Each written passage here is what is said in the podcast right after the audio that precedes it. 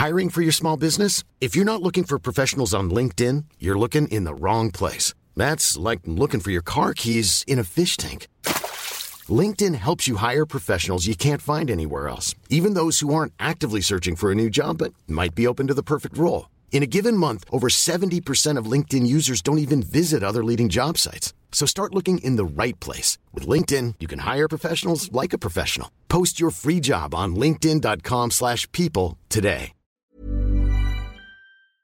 Och jag tycker det är så taskigt. Fint. Jag tycker det är fint.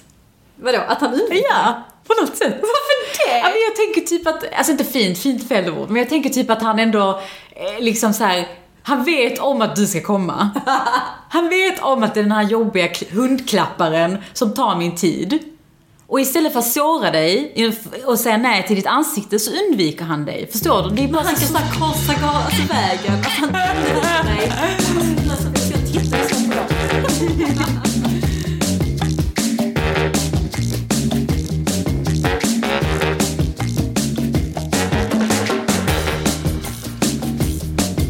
Man kan ju lugnt säga att vi fick engagerande svar på förra veckans avsnitt, eller hur? Alltså, Mm, verkligen. Det var ju jättemånga som hörde av sig, jätte, inte överdriva, men det var många som hörde av sig och sa att de kände igen mycket av det vi pratade om och framförallt att de fick sig en liten funderare på det här med inspiration versus hets. Mm, och framförallt det här med vad man lägger ut. Vi fick en, en chattkonversation. Eh, från Just det. där, där personen frågade, tycker du att jag hetsar ärligt? Mm. Det tycker jag är nice. Och det, det... Vi kan ju snacka lite om varför vi heter Off Topic. För Mm. det handlar ju om det. Vi ska ju prata om ämnen som man vanligtvis inte pratar om på jobbet eller på fikan eller på konferensen. Exakt. Men som vi alla funderar på, på ett eller annat sätt. De här sjukt sårbara men ändå väldigt relatable topicen. Ja men eller jag har ju aldrig pratat om detta på jobbet. Nej. Men eh, på tal om off topic. Ja. Idag ska vi ju prata om något helt annat. Yes. Eh, och jag har faktiskt en grej som jag hörde idag. Jag tänkte bara, det här ska jag fråga Apollonia om hon vet vad det är. Har du hört talas om tjejveta? Nej, men killgissa. Ja men eller hur? Man har hört killgissa, alltså typ att du bara ur luften gissar Höftar. någonting. Du höftar, exakt, sjukt bra ord. Och då är det den här termen som man då säger killgissa, att du killgissar. Men det finns också ett ord som heter tjejveta. Och vad betyder det? Och det är det här när man får en fråga och så vet du innerst inne svaret, 100%. Ja. Men du är ändå, jag tror att det är nog så. Jag är nästan säker. Du vet att du liksom förminskar lite dina ord. Det är tjejveta. Alltså jag gör nog det hela tiden. Va? Alltså utan att veta det. Jag, jag tror att det är en sån grej. Men titta på nu, jag sa jag tror. Ja. Vadå, det handlar om mig själv. Varför ska jag inte kunna tro det? Alltså, det är som om det är ingrott i en att varenda gång någon frågar dig någonting så är det lite svårt att vara så här 100% säker. Jag kan faktiskt känna igen mig i det. Men så, jag läste en jättebra bok som eh, heter Meningen med hela skiten. Just det, den har jag också läst. Ja, Nina Åkestam. Jättebra. Så bra bok. Där hon tog upp det här med osäkerhet tror jag. Där jag fick mig en reminder att nej men jag ska faktiskt säga i möten, så här är det. Så här ser siffran ut. Och stå fast vid det. Ja. Eh, jag anser, jag, inte jag tycker, utan jag anser, ja men detta kör vi på. Så att jag vet inte om jag säger, jag tror, eller det är nog så. Kanske nog att det nog är så. Du sa kanske nog fem gånger typ. Det har jag säkert sagt, men när jag vet någonting så är jag nog inte osäker på det. Men säkert det har hänt. Fan vad bra. Vet du vad jag tänkte på? Jag tänkte på, ehm, du rekommenderar ju den här Caroline Farbergers... eh, Vinterprat. Ja, hon hade ju sånt vinterprat. Eh, och då nämnde hon ju en sån sak, så att det var typiskt en sån grej som man skulle tänka på. Att man i möten ska vara 100% säker på någonting. Så här, var säker på någonting, deliver a fact och sen stå fast vid det. Eh, och att, det, att man skulle liksom använda det lite som en, en teknik. Vet du vad det sjuka är? Att jag som person, jag gillar ju när man visar sårbarhet och man är ärlig, inget filter. Men vad gäller ledarskap så kan jag föredra den stilen. Hur Som är lite hård. Ja.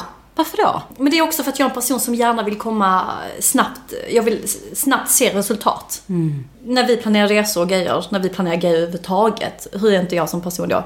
Jag vill bara gå liksom, målet, färdigt, okej nästa. Men du gillar raka rör. Jag gör det och vilket fick mig att fundera när jag lyssnade på avsnittet. Att, för hon, hon lyfter ju det som att det kanske inte är så jättepositivt. Att alla ska nog få komma till tals i ett möte. Man ska inte bara fatta ett beslut.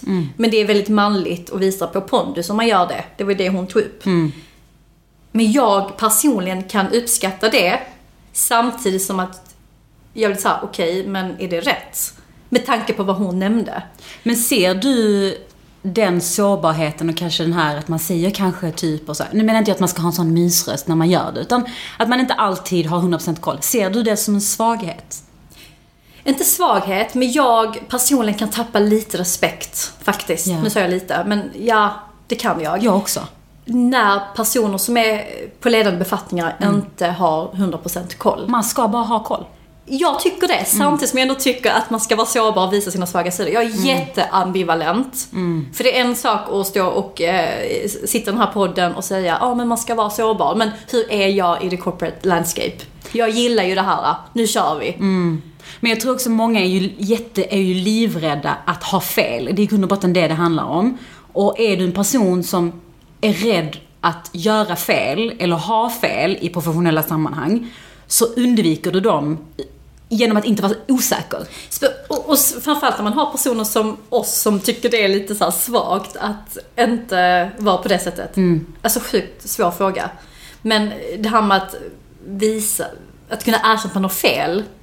Kan du göra det? Alltså jag har haft jättemycket problem med det. Eh, framförallt, alltså framförallt, jag tror så här att jag, jag har nog svårt att göra, att erkänna att nu, jag bara hör min mans röst i bakgrunden när han bara Du har visst det är svårt för det. Men, eh, men jag tycker att jag har blivit bättre. Ja. Och jag har faktiskt ett tips kring hur man kan erkänna att man har fel. Eller hur man ska göra generellt i sådana lägen. Jag har märkt att det är mycket bättre att avväpna situationen genom att själv erkänna att man har fel, än att bli på, påkommen. ja, det är det värsta som finns. Alltså för att det är lite som att om du inte erkänner i en situation att oh shit, det där blev fel. Så vill motparten typ sitta och, vill jättegärna poängtera för det att du, jag vet att det var fel. Och kommer sig hela tiden sitta och tänka och eh, vänta på att den ska få tid att berätta för dig att du hade fel. För det ligger en sån mänsklig grej att man vill så gärna berätta för alla andra hur fel du har. Därför är det bättre att bara avväpna situationen och vara såhär, du, sorry, det där blev fel. Och bara gå vidare. Så har man det för Jag hade faktiskt en sån eh, situation innan eh, julen. Då satt jag i taxi med min chef, så att jag kunde inte ducka den. Och då visade det sig att jag hade gett fel information angående vår produkt till en influencer som hon la upp. Okej, ja. Och det är inte bra för, för den typen av produkt vi har. Och det var ju mitt fel, för jag hade ju inte godkänt texten. Jag hade inte ens bett om att få en, en eh, preview. Och där sa jag, förlåt, jag har missat detta. Och det var lite som, som du var inne på, jag hade ingen annan utväg. Och jag vill inte heller vara den personen som eh, liksom döljer mina misstag. Lika bara säga som det är. För det kommer alltid komma fram. 100 procent. Om du aktivt medvetet ljuger. Det känns också lite avväpnande när du bara säger hund... Alltså, jag minns ju ett av mina, för... alltså, ett av mina första misstag på jobbet. Tror man jag har haft många därefter. eh, det var när jag eh, råkade... Jag skulle beställa typ någon form av marknadsmaterial. Och så istället för att beställa eh, 10 000 så beställer jag 100 000. Alltså detta är en rookie. Tack gumman för att du skrattar så fint åt mig. Alltså förstår du? Och jag var rätt så ny på jobbet. Och det kostar ju. Alltså jag fick ju sån ångest. Fick du skit? Alltså grejen var så här att det jag gjorde direkt efter Alltså jag fick inte reda jag, jag insåg inte mitt fel direkt efter utan det gick några dagar och sen såg jag att jag hade gjort fel. Så det första jag gör i ren panik när du inser att någonting har gått åt skogen, det är att försöka åtgärda det innan det läcker. Du vet såhär, du försöker täppa, du sätter ett hål i båten, du försöker bara såhär tä, täcka det med typ bomull. Så jag, du vet jag hör av mig till leverantören och typ bara säger Please, I just new it my job. Du vet såhär, försöker, försöker vara lite sårbar. Gud vad smart. Men det gick ju inte, för att ordern hade redan skickats till Kina och det var liksom redan igång och de kunde inte, du vet. Så, och jag hade ju ångest i flera dagar där jag bara tänkte, jag kom, de här, alltså okej, jag tänkte typ såhär, undrar om de kan dra av det på min lön, du vet en summa, du vet man går ju i sådana Ja. tankar. Till slut så bara sa jag det Ja. till min chef då, eh, att det blev här felet blev. Och jag såg ju på hans reaktion att han bara, alltså typ, att du han trög? egentligen... Är du trög eller? Att han egentligen ville säga till mig, är du trög? Men han typ så här, tyckte synd om mig. Fan. Eh, och bara så här. okej, ja men det gör inget. Har du försökt göra detta? Jag bara, ja jag har försökt. Vilket kändes bra att jag hade ändå tänkt på det. Ja. Och det resulterar i att varenda gång nu, nu har det gått typ 4-5 år sedan den incidenten. Varenda gång innan jag ska beställa någonting, oavsett vad det är, så dubbelkollar jag en miljard gånger. Så det har ju ändå lett till något bra. Ja, lesson learned. Men jag måste, jag måste faktiskt berätta om min eh, ESTA-visum. Ja. Oh my god, alltså detta är så sjukt. För jag har ju sjuk ångest vad gäller boka grejer. Jag har alltid haft det. Ja, och det är sant. Och detta gjorde ju inte saken bättre. Jag skulle till USA. Och när man ska till USA måste man fylla i ett ESTA-formulär. Mm. Eh, så är det fem påståenden, typ var du med i eh, nazikriget? Eh, har du smyglat en människa? Har du varit eh, engagerad i Al-Qaida? Du bara, ja, ja, ja. Jag, jag, jag, jag, kryssade i nej på allt. Sen tror jag att jag, att jag scrollade upp och då var en av dem markerade. Så att den här med har du smugglat in en person blev ja. eh, och jag bara skickade in detta för jag var också lite desperat. Jag ville att det skulle gå fort. Eh, och sen så har jag inte hört någonting på några dagar. Jag tänkte okej vad fan har hänt? Så jag loggade in och kollade så det är denied. Jag bara what the fuck. Du bara, ingen deniar mig. Eh, extra lite så, vad fan är detta? Ringde jag då, men jag bara hej, det måste vara ett computer mis- mistake för att eh, jag blev inte godkänd och vad beror det på? De bara, jo men du har ju fyllt i att du har smuggat in en person och det, det är inte okej. Eh, Du måste boka ett eh, möte hos ambassaden i Stockholm. Jag bor i Malmö. och jag hade jättemycket på jobbet under den perioden. Så att jag fick ju göra det. Betala massa pengar. För, för det kostar ju att söka ett riktigt visum som gäller tio år. Och sen fick jag frågan, eh, för jag hade ett möte då med den här amerikanen. Eh, och då frågade han, men har du smugglat in någon i USA? Jag bara nej, det var en computer mistake, hallå. Som om du skulle säga ja på den frågan även om du har smugglat. Och jag var ju såhär, jag tror att jag kan som jag snacka till mig. Så jag bara, men nu ska jag dit va, och jag ska dit nästa vecka. Jag har inte tid att åka dit, kan vi inte bara liksom lösa det på något sätt? De bara, no. Och jag tjatade och tjatade, de bara, gumman, lugna dig. Du måste till ambassaden.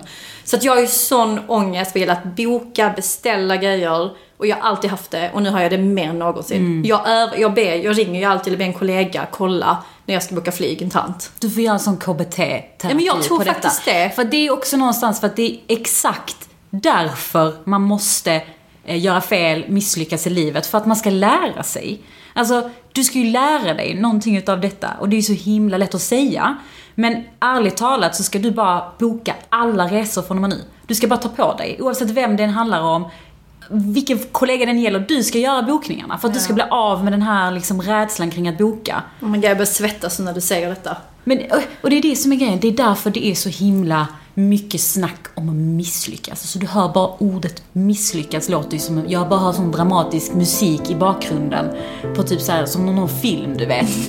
bara, åh, misslyckas, du vet. Ja. Det är så himla Men är du rädd för att misslyckas? livrädd. Fortfarande? Trots dessa hundratusen... eh, Ja men det är klart, alltså nu menar jag misslyckas i livet. Alltså att inte lyckas med de mål jag har eller den tanken på eh, det livet jag vill ha. Att inte nå det är för mig såklart jätteläskigt. Och det, och det är ingenting jag sitter och tänker på varje dag, du vet såhär när man vaknar på morgonen bara är, åh, jag är jätterädd för att misslyckas. Men det är ju en grund, alltså en, det ligger där hela tiden. Mm. Någonting jag är rädd för, det är att jag ska bli irrelevant på arbetsmarknaden. Vad menar du? Nej men, lite så som eh, när vi började jobba. Vår generation är väldigt duktiga på sociala medier, det digitala. Vi har liksom växt upp i den världen, mer eller mindre. Och det är många, många av mina kollegor som sagt, ja men du, du som kan Instagram, kan inte du visa mig hur man gör detta? Jag, jag har lite svårt, jag förstår inte hur det funkar. Och jag tycker jag är väldigt ödmjukt att kunna säga det, och jag hjälper ju gärna till. Men vad händer den dagen då jag behöver hjälp? Och eh, TikTok, använder du det? Jag har faktiskt skaffat ett konto bara för att jag ska kunna säga att jag vet vad det är. Okej, ja, men jag känner likadant. Jag la ner det eh, under julledigheten.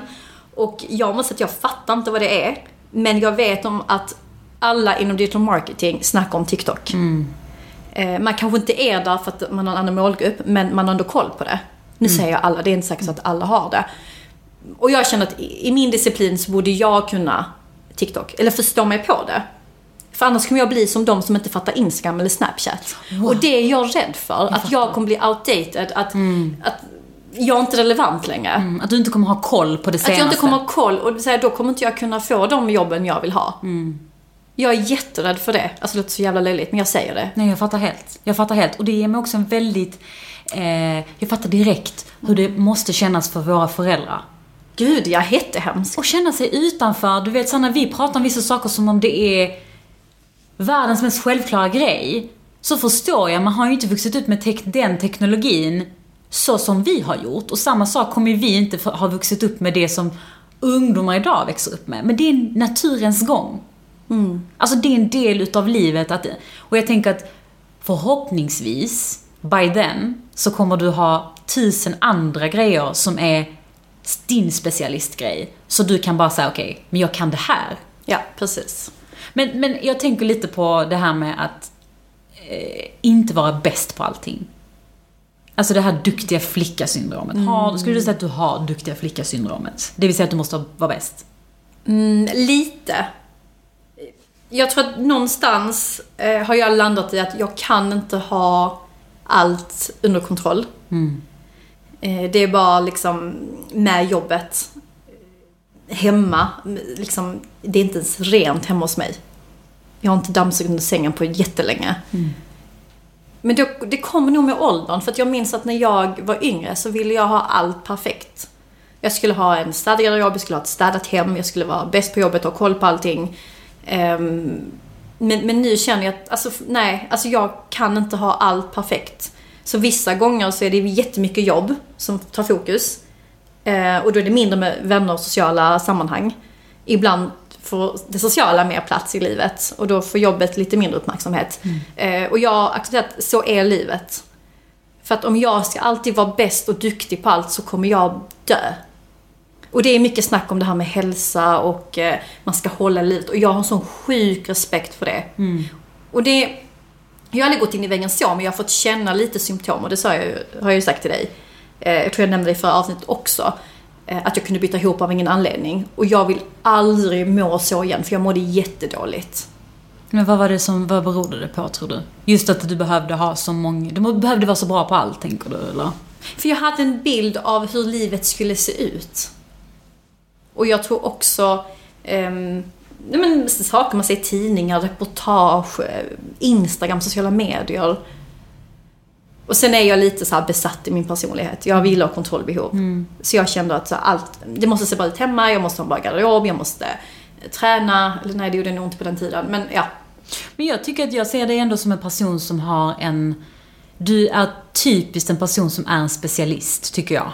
Du har den personligheten, för att du är väldigt bra på att bli bra på vissa saker. Men du är också väldigt bra på att strunta i andra. Jag är lite slarvig. Nej, absolut Som, inte eh, slarvig. Nej, nej, nej, det var inte alls det jag menar. Utan Nej, jag menar... En annan person hade beskrivit mig som slarvig. Ja men till exempel, Inga du, namn nämnda. Du är så himla, du, du är så typ du säger alltid att du är så dålig på praktiska saker. Så här, klippa, klistra, måla och sådana saker. Ja, det är jag. Du skulle du, du, liksom, du sitter- du sitter inte och pillar med sådana grejer. Nej. Men du är också okej med att inte vara bäst på det. Ja. Eller hur? Jo men det är också skillnad, för det är inte så att jag livnar mig på att klippa rakt. Okej, okej. Men vad är din svaghet i business-sammanhang? Ehm, När känner du att du har dåligt självförtroende? när jag inte, och detta är skit för att jag har FOMO, när inte jag blir involverad. Okej, vad, vad menar du? Alltså när folk inte Alltså, när bjuder in på möten? Eller? Ja, när inte jag blir involverad, när jag inte har koll på läget. Okej. På tal om det här med duktig flicka. Men vilka situationer har du inte koll på läget då? Är det när någon pratar om något speciellt som du bara känner, okej det här är inte min... Mm, ja, men alltså sånt här med ehm, Google Analytics och search och hela den biten. Jag fattar high level. Men jag, kan, jag vill inte gotta ner mig i Excel, för det är inte där jag är bäst. Och med tanke på att jag jobbar med digital marketing så ingår det ju, eller förväntas ingå i min roll. Eh, och den ser ganska olika ut. Eh, Jag kan tänka mig att folk som jobbar med digital på andra bolag jobbar med det. Det gör ju inte jag i min tjänst idag, för där har vi en byrå. Men, men där är jag väldigt osäker. Men också vad gäller teknik. När jag, för jag har jobbat på väldigt många ingenjörsdrivna bolag. Det är många gånger jag inte fattar dessa förkortningar.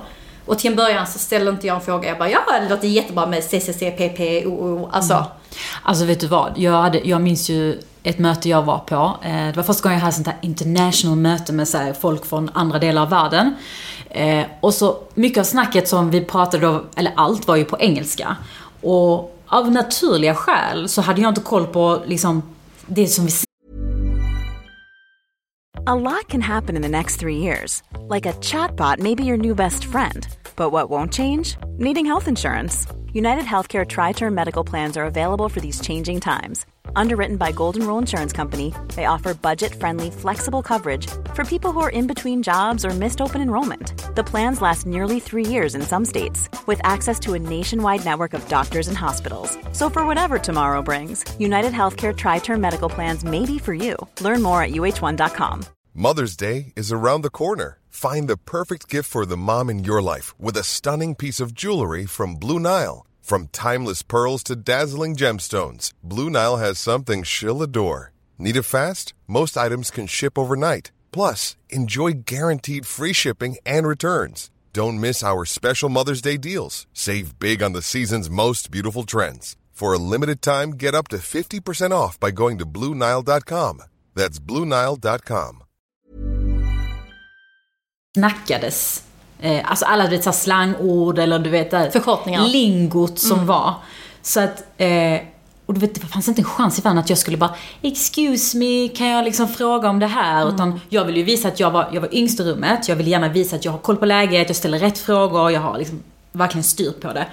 Men det tror inte jag direkt efter. Att jag no- noterar exakt alla ord, sen går jag och googlar. Och jag går och söker och tar reda på det, jag youtubar. Och det känns lite som att det är också därför man inte 100% behöver känna sig, eller visa sig sårbar. För du kan alltid ta reda på det. Google is your friend. Alltså du kan alltid googla, hur gör jag det här? Så att liksom, att kunna saker är ju ingen merit i sig. Det är ju bara att du ska kunna ta till dig informationen. Eller hur? Precis, men det är faktiskt ett jättebra tips. Jag kommer googla mer. Jag googlar nog lite för lite. Det jag har lite självförtroendeproblem, det är när man sitter i möten och man har de här ledningsfrågorna och mycket siffersnack. Och jag är väldigt bekväm med siffror, förstår siffror, men jag är väldigt dålig på huvudräkning. Och har du märkt att det är alltid de som är jättesnabba på huvudräkning som vinner förtroende? Jo, för att de är självsäkra. Och att de kan liksom, du, du, man bara säger så, okej, hur stor andel av den marknaden kan vi göra si och så, du vet? Eller du pratar om, eh, okej, vilken produkt säljer bäst varför på grund av X, Y, Z. Och då behöver du göra snabba matematiska, alltså bara så här enkel procent och du ska räkna, du ska göra att, är du snabb på huvudräkning så kan du slänga ut det väldigt snabbt på möten och få credibility. Det är faktiskt sant. Och där är jag sämst. Bara att du tog upp det. Alltså det måste vi öva på, för jag tror att det är sjukt bra. Kommer du ihåg, vi hade ju en, en talare på eh, EMC som sa det till oss. Minns du det? Nej.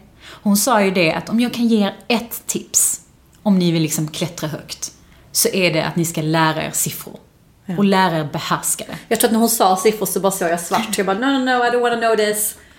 Men det är kanske också därför jag är så osäker kring hela den här eh, search, Google Analytics. För det är ju mycket siffror, det är mycket Excel. Usch. Nej, faktiskt. Men eh, jag kanske borde... Eller jag vet inte. Men samtidigt Ska man inte bara fokusera på det man är bäst på? Jo, absolut. Och jag tror också att man liksom på något sätt ska våga fråga när man inte förstår. Alltså om det är någonting som sägs i ett möte, eller det sägs i något sammanhang. Att man vågar fråga.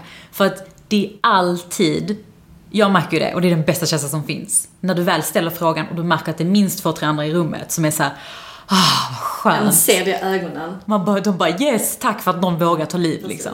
Men det handlar också mycket, mycket om kultur. För att vissa typer av bolag har ju inte den kulturen. Att det är okej att visa sårbarhet. För det gör man ju när man ställer en fråga. Vad, vad innebär detta? Och det kan även vara så att man har väntat kanske tio möten. Att man är liksom inne i projektet innan man vågar ställa. Och och då är det så här, men hallå, har du inte varit med? Men tycker du, tycker du, tycker du, om du får en fråga, där någon ställer en fråga om något, något lingo som är kring sociala medier eller vad som helst. Tänker du då att den personen inte kan någonting? Ärligt. B- både ja och nej. Eh, ja, för att jobbar man med marketing så kan jag ändå tycka att man borde förstå vissa basics. Okej. Ja. Jobbar man inte med marketing så tycker jag bara det är kul när man ställer en fråga. Ja. Eh, för det visar på intresse. Speciellt när marketing är väldigt, det är väldigt utsatt. Om man nu ska generalisera så är det många som i en organisation som tycker till om marketing. Du kan alltid tycka till om en bild, om en form, eh, om en influencer, om ett, ja, whatever, en text. Men jag kan inte gå till mina kollegor på, eh, som jobbar med, med kod. Oj, den koden kan man inte skriva den på det här sättet. Mm. För jag kan inte relatera till det. Men marketing, jag tror att många kan känna igen sig som lyssnar som jobbar Alla har alltid en åsikt. För det är så enkelt. Mm. Jag kan ju tycka, tycka till om logistikflöden. Jag kan ju ingenting om det. Nej. Och ingen skulle, framförallt skulle ingen lyssna på dig. Men det är ju också det för att många tycker att men jag är en konsument så att då har jag rätt att tycka som en konsument att det här är X, Y, Z. Men Och det är någonting jag är allergisk mot. När folk säger möten, jag tycker. Jag kan faktiskt säga, för jag är också sån som är väldigt rak. Kan säga, okej men detta handlar inte om vad vi tycker, detta handlar om hur, hur det ser ut, fakta. Har vi fakta på det? Har vi en artikel, en forskning, en siffra, whatever, på att detta stämmer? Jag är så allergisk mot jag tycker. Men då är det ändå... Är det dåligt? Jag Nej, lite så alltså det beror, på sammanhang, det beror på sammanhanget. För att alltså en åsikt, vi, vi får betalt för att ha en åsikt, så är det ju. Ja. Alltså folk, eh, om man bara ska gå på fakta så hade ju datorer kunnat göra exakt allt som vi gör, vilket de också gör, men du förstår vad jag menar. Ja. Så att någonstans så finns det ju en tyngd i vad man tycker. Men jag håller med om att man måste lägga en, en vikt i varför man tycker det och framförallt kunna förklara varför man tycker på Precis. ett visst sätt. Men jag tycker inte att, och det, du är inne på det, men jag tycker inte att det är rätt att ha det som ett argument för att jag tycker så. Det är lite som, Mm. Men förlåt, blatteuppfostran. Varför mamma? Därför jag såg det. Ja. Alltså, Jag blev helt rädd när du sa det, för jag, bara, jag fick flashbacks. du tänkte på din mamma på 90-talet. Nej, men helt- helt så, Det är exakt som blatteuppfostran. S- Sorry mom, men så är det. Typ bara, det är så, ät att- det. ja. Men samtidigt så kan det också vara lite gött med den approachen. Eh, alltså för att jag tror att i, idag i Sverige så är vi så himla måna om att alla ska få säga vad de tycker och alla ska få säga hur de, deras åsikt. Så det är också gött med någon så här, vet du vad? Jag tycker vi gör så här. Punkt. Ja men det är nice. För, för då kommer man till avslut. Jag Och då behöver du ingen eh, statistik eller något Nej. sånt. Nej. Men det är ju end of discussion. Men när man väl diskuterar någonting. En annan grej jag har tänkt på, eh, som inte är en rädsla, men jag tror att det drar mig lite tillbaka. För jag är en väldigt extrovert person. Jag älskar att prata. Och det är nog alltså, för jag är lite rädd för att tolkas som för mycket. För jag ogillar personer som pratar om sig själva hela tiden. Och jag vill inte verka, verka som den personen. Eh, för jag vill inte bli ogillad, om jag nu ska vara jätteärlig. Så ibland kan jag hålla mig lite tillbaka för att jag vill, jag vill inte tolkas som det. Så Alltså- jag, jag tar mindre plats. Det här gör mig så ledsen. Varför det? Alltså jag blev så ledsen när du sa detta. Men för att, delvis för att jag tycker att det finns ingen det finns nog ingen jobbigare känsla än att man ska känna att jag måste hålla tillbaka den jag är på grund av någonting. Alltså bara det, oavsett sammanhang, Ja. är skithemskt. Och att du då säger att du är orolig på grund av vad andra människor ska tycka. För det första, fuck alla andra människor. Mm, det är sant. Och för det andra, det är ju det som gör dig speciell. Ja, när du säger det på det sättet. Men Det finns inga andra sätt. Jo, Det här är typiskt sån grej som man, som, som är, det här är brydigt. ja det är det. Det är jättebrydigt att känna så, att så här, okej jag ska tillfredsställa, jag ska, jag ska få ta plats, jag ska inte våga säga de där sakerna som jag egentligen tänker för att jag ska tona ner mig. Mm. Medan liksom, Ja, Men där sa du, tona ner mig. Eh, inte dra mig tillbaka, fast det är samma sak. Men jag tonar ner mig i vissa sammanhang. För att jag vill inte tolkas som den personen som alltid står i centrum. Men man får också vara lite strategisk såklart. Alltså, du vinner ju ingenting på På att att gapa, nej. Exakt. Det är ju lite så. Alltså man får ju, det är ju snack, det är snack om psykologi. Så här, man går fram lite, gasar lite och så backar man lite. Och så fram och bak. Alltså, du vet att man hela tiden har någon form av strategi i hur man är. Men, men det betyder ju inte att du inte är, att du inte kan vara dig själv. Men ett, ett exempel. ehm, om, om jag sitter på något externt möte och så säger någon Ja, eh, min kompis var, var och lyssnade på dig eh, när du föreläste på X. Då kan jag säga, åh vad kul. Eh, ja, men eh, agendan, eh, nu ska vi prata om detta. Istället för att bara andas och säga, tack så jättemycket, vad kul. Är det för att du tänker att folk ska tycka att du är för självupptagen? Ja. För att oftast när det, och det gör jag oftast när det sitter andra människor i rummet. För jag vill inte framstå som, alltså detta är så skit. Nej men det är jante, det är exakt Är det jante? Nej men jag tror det. Jag tror att det är en, ett sätt att vi lär ju oss på något sätt att vi inte ska vara för prata för mycket om oss själva, Mm. prata för gott om oss själva. Vi vill gärna att alla andra ska prata gott om oss. Eh, och, men vi vill liksom inte säga det själv. Ja. Och det... Och jag tycker att alltså, du, för mig är du en inspiration i det. För att du gör det jättebra, tycker jag. Du är precis i den nivån man ska vara. Du är bra på att snacka om dig själv. Och du gör det i rätt sammanhang. Jag tycker ju, alltså jag personligen, jag är riktigt dålig på det. Mm, du kan faktiskt bli lite bättre. Exakt. Och det är därför jag tycker att du ska ta ett, du ska bara säga, du ska vara in front of the line och visa oss alla mesar. Okej, inte mesar, jag ska inte trycka ner mig själv. Utan alltså så här, visa oss som kanske inte alltid vågar att, kolla här, det här gör jag och jag är fortfarande, ja. Ja. Jo, men jag kan göra det liksom eh, på min LinkedIn och på min Instagram, berätta det- detta gör jag. Men eh, jag, jag, på något sätt i liksom fysiska, sociala sammanhang så kan jag tycka att det är lite jobbigt. Ehm, samtidigt så vill jag ju ändå att vill jag ändå vara en förebild för unga, unga tjejer att våga ta plats och våga stå på sig. Jag har en kusin som är 15. Jag vill ju att hon bara ska äga. För det, det behövs.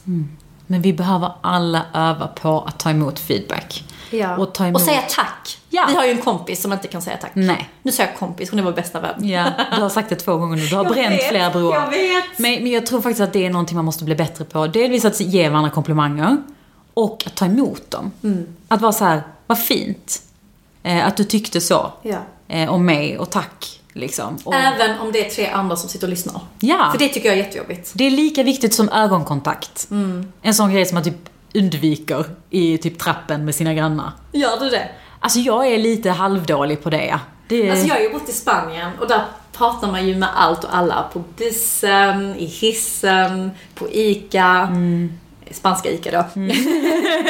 Ehm, och sen älskar jag att prata. Jag vill gärna prata med mina grannar. Jag, jag är den störiga, den man undviker. Ja. Och det är så sjukt för att ehm, där jag bor så finns det massa eh, hundar. Alltså folk som har hundar, inte bara hundar. eh, och det finns två King Charles, jag älskar ju den rasen. Och den här mannen, han undviker mig när han ser mig. För jag, vill- jag vill alltid klappa hans hund, eller hans hundar. Och jag tycker det är så taskigt. Fint. Jag tycker det är fint. Vadå, att han undviker? Ja, på något sätt. Varför det? Ja, men jag tänker typ att, alltså inte fint, fint fel ord, men jag tänker typ att han ändå eh, liksom så här. Han vet om att du ska komma. Han vet om att det är den här jobbiga hundklapparen som tar min tid. Och istället för att såra dig och säga nej till ditt ansikte så undviker han dig. Förstår du? Det är bara Han så, kan såhär korsa alltså vägen, alltså han undviker mig. Och är så. Så jag tittar ju så på dem. Det är så jävla svenskt, förlåt. I Spanien hade man aldrig gjort det. Nej men i Spanien har man mycket tid gumman, man har inte tid här, förstår du? Man har tid, man har inte jobb. Nej exakt. Ja, man har inga pengar framförallt. Här är tid pengar. Nej jag skojar. Men du då? Nu har jag snackat jättemycket om vad jag är rädd för. Vad är, vad, är det någonting du är rädd för? Spindlar. Oh my god. Nej jag skojar. På tal om att vara sårbar. Nej men förutom spindlar. ehm, alltså du menar karriären Ja, och livet. i livet. Alltså jag tror min största rädsla i livet det är att bli mellanmjölk. Vad är mellanmjölk? Att ha ett väldigt vanligt liv. Vad är ett vanligt liv? Alltså du bara så här, jag tänker, du vet att jag ska, eh, jag ska ha, eh, ja men typ två och ett halvt barn, ha ett så här random okej jobb, bo i en villa lite utanför en större stad, eh, bo där med min man och typ så här, gå till jobbet, ha fem veckors semester och vara jättenöjd. Typ det livet som många vill ha och har. Det är min rädsla och, och det är den mest jobbiga rädslan att ha. För att det är en känsla av att man alltid, jag vill vara det där, jag vill leva det där unika livet, jag vill bo i det där unika huset. Jag vill ha den här, det här unika utseendet, unika approachen.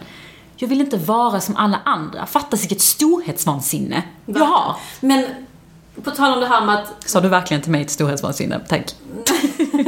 Nej men jag, det är ju drivkraft, du är ju driven. Men eh, tänk om du landar att du vill ha det här eh, livet utanför Malmö i någon liksom liten by. Jag kommer hamna där, men ja. Ja, vi kommer nog båda hamna där. Ja. Ehm, Åtminstone jag kommer ha ett unikt hus, men ja. Ja, okej. Ehm, och du, du är nöjd. Är det fel att vara nöjd? Eller det, är du rädd för att bli nöjd eller är du rädd för att vara mellanmjölk? Så Jag är rädd för att vara för vanlig. Alltså för att jag vet att innerst inne så har jag alltid haft en vilja att vara unik, att vara annorlunda. Så unik är om du bor liksom, du har huset i Tokyo. Ja, men, eller att jag har ett annat typ av liv. Alltså att jag, att jag vågar vara normbrytande, att jag vågar vara annorlunda i sättet jag gör saker. Det har, alltså det har alltid varit en drivkraft för mig. Men jag tror också i takt med att jag blir äldre så inser jag också, eller så formas jag, svårt att särskilja, att det kanske inte är sådär jättenegativt. Nej. Men där tror jag det kan leva lite mer som spanskan. Det är mycket Spanien nu. Men jag minns när jag bodde där, kunde komma hem en tisdagkväll, jag bodde vid ett torg. När jag kom hem sent, så var det liksom massa familjer med sina ungar på liksom marken som lekte och liksom sprang runt. De käkade middag, hade skitkul, ungarna levde sitt liv. Och klockan var 23.00. Mm. Skitnice. Alltså man behöver inte leva det här liksom, att man lever för helgen. Är det kanske det du... Nej, det vill... Det vill Jag vill bara vara speciell, Apollonia. Du vill vara speciell? Jag vill vara specials. Jag Okej. vill att, jag vill, jag har en sån här bild i mitt huvud att jag ska, le, jag, mitt liv ska vara på Wikipedia. Förstår du? Alltså Okej. förstår du? Om jag ska vara helt ärlig. Och jag vet inte vad, jag vet inte varför, jag vet inte på vilket sätt. Jag, och jag vill absolut inte bli känd. Alltså det är, inte det, det är inte där min grej är, utan det är mer att jag vill göra skillnad. Åh, jag hittade. Jag vill göra skillnad. Ja. Jag vill påverka. Och det kan du inte göra genom att leva ett väldigt vanligt liv. Nej. Nu blir jag, de, nu blir jag deppig. Nej men sluta. Jag blir lite deppig. Jag, jag kan faktiskt känna mig lite stressad för att det är så mycket jag vill göra och uppleva. Och jag känner att jag har inte tid för att göra det. Jag borde börjat när jag var 18. Exakt. Jag vill jättegärna bo utomlands igen. Gärna under en längre period. Får jag familj vill jag gärna ge dem den möjligheten att växa upp i en annan kultur. Men eh, jag kanske ändå upp utanför Malmö, vem vet? Inte för att det är negativt att bo utanför Malmö. Nej, alltså jag vill gärna göra det, men jag vill gärna, gärna göra massa annat innan Exakt. I end up. Det är lite som jag kände när vi, eh, när jag fick tillbaka till Helsingborg. Ska jag end up i Helsingborg? Inget fel på Helsingborg, men för mina ambitioner, det jag vill, så, så fanns det ingen match. Exakt. Det är det det handlar det ska ju passa in. Och det är de ambition, det är det som är grunden till varför man gör saker man gör. Ambitionen. Vad är, din ambi, vad är ambitionen med ditt liv? Och om du inte når det, så blir det ju det som är din största rädsla. Att inte nå dina drömmar, dina ambitioner, dina mål. Jag har ju en dröm att jag vill så gärna... Eller okej, så här. Jag känner att jag har, så, jag har så jävla mycket energi. Och ska jag vara ärlig, och det har jag även sagt till min chef, att jag har så här mycket energi. Ehm, mitt jobb tar inte all den här energin. Jag har fortfarande 40% kvar när jag kommer hem. Och därför gör jag ju så mycket annat. Föreläser, EMC, gör den här podden med dig. Tränar, gör allt, allt möjligt. Och då tänker jag, om jag hade haft mitt egna bolag, hur mycket nytta hade inte jag kunnat bidra med? Ibland kan jag vara lite rädd att jag har så mycket energi, drivkraft, potential att jag, lite som den här tjejen, slösar det på något annat. Och det är inte att jag är missnöjd med mitt jobb. Men jag kan få lite såhär, går jag miste om någonting som inte jag vet om? Men det är den här inre FOMON om att man, att man, är, man gör någonting som slösar ens tid. Ja. Så här, är jag på rätt väg? Precis. Ehm, och det är inte nu jag borde göra det för att sen när jag end up utanför Malmö så kommer inte jag ha den tiden. Jag såg ju rätt så nyligen den här dokumentären om eh, Bill Gates. Alltså Inside Bill Gates Mind. Ja. Har du hört den? Nej. Eh, eller sett den? Nej. Det, den, eh, den, var, den är så intressant för att han har ju levt ett intressant liv. Mm, verkligen. Och han har ju inte slösat några som helst, eh, liksom, någonting på något. Ja. Han har bara gjort exakt det som han var kapabel till att göra och var, visat vägen på alla sätt och vis. Och han har ju levt ett sånt här extraordinärt liv. Men blir inte det lite hetsigt också? Att man alltid ska vara effektiv. Man ska alltid maxa ut den Gud sista. ja. Alltså han har bär med sig 20 böcker var han än ska gå för att han ska liksom alltid vara den mest pålästa människan som finns. Jättehetsigt. Ja. Men samtidigt så är det ju sådana extraordinära liv vi ser och som man tänker och jämför sig med. Vilket är bara, alltså hur kan jag ens jämföra mig med Bill Gates? men det fan, man ska aim high. Tack gumman. Nej men alltså fan, det är skitsvårt. Någonstans så måste man acceptera att ens misslyckanden, ens rädslor är det som kommer ge en fuel till att göra saker och ting bättre. Och att genom att vara öppen och ärlig, så som vi är nu, med vad vi är rädd för, så gör vi dem också lite mindre läskiga. Så sant. Antingen bolla med en kompis eller liksom säga det högt för sig själv, för då blir det ju också en verklighet. Ehm, nej, jag fick faktiskt... ehm, nej, jag får faktiskt fundera på detta med mina rädslor. Jag vet inte. Jag ska gå och köpa böcker som Bill Gates har gjort nu, tänkte jag.